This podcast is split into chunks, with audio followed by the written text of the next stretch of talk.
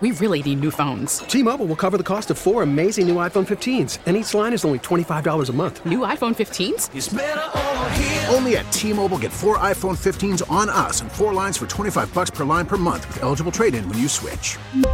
Minimum of four lines for $25 per line per month with auto pay discount using debit or bank account. $5 more per line without auto pay, plus taxes and fees. Phone fee at 24 monthly bill credits for all well qualified customers. Contact us before canceling account to continue bill credits or credit stop and balance on required finance agreement due. $35 per line connection charge apply. Ctmobile.com.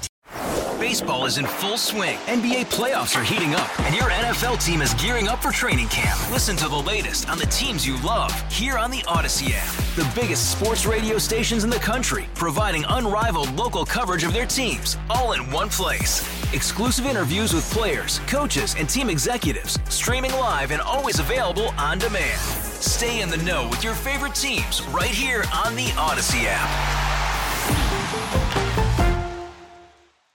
This is a KDKA radio time capsule. Now, the CEO and president of the Heinz History Center, Andy Masich. With his physical play and imposing size, defensive back Mel Blount served as the last line of defense for the Pittsburgh Steelers during the glory days of the 1970s.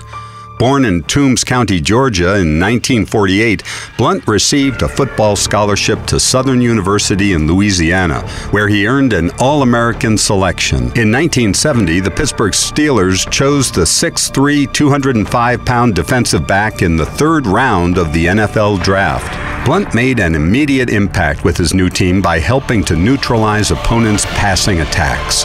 In 1975, he earned the NFL Defensive Player of the Year award after leading the league with 11 interceptions and 13 fumble recoveries, two of which he returned for touchdowns. Midway through his career, the NFL changed its pass coverage rules, partially based on Blount's physical style of play. Nicknamed the Mel Blount Rule, the new regulation stipulated that a defender could not bump a receiver beyond five yards from the line of scrimmage. Even with the new restrictive rule in place, Blount remained one of the league's best cover men. During the 1979 AFC Championship game, he recovered a fumble that led to the Steelers' winning touchdown. And in Super Bowl 13, his interception helped the Steelers defeat the Dallas Cowboys. During his 13 year career in Pittsburgh, Blount tallied 57 interceptions.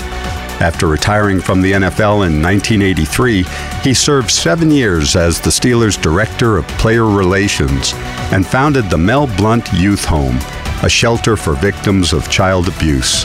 In 1989, Mel Blount was inducted into the Pro Football Hall of Fame.